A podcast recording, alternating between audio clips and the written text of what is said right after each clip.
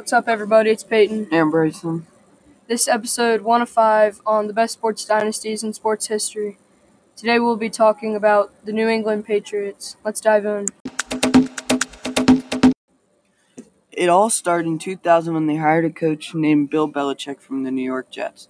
Also, their quarterback Tom Brady was drafted in 2000 in round six from the University of Michigan, but he didn't get his first start until week two of the 2001 season after Drew Bledsoe suffered a sheared blood vessel in his chest. During the 2000 season, the Patriots were not a very good team. They had a 5 11 record and finished last in the AFC East. But they turned it around in 2001, and that was when the dynasty began. Tom Brady was named the starting quarterback that year, and he led them to their first Super Bowl. The Patriots' first Super Bowl was in 2002. They played against the St. Louis Rams and beat them of a score 20 to 17. It was played in the Louisiana Superdome.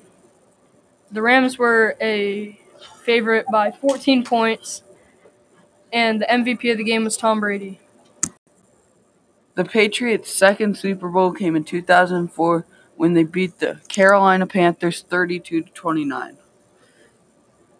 This game was played in Reliant Stadium in Houston, Texas, and the MVP was Tom Brady.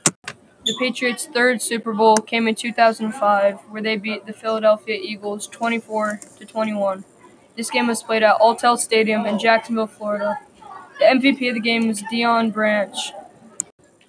The Patriots won their fourth Super Bowl in 2015 and ending their 10 year drought of no Super Bowls.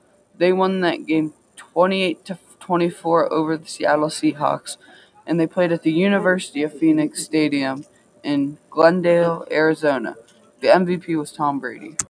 The Patriots won their fifth Super Bowl in 2017. They beat the Atlanta Falcons 34 to 28.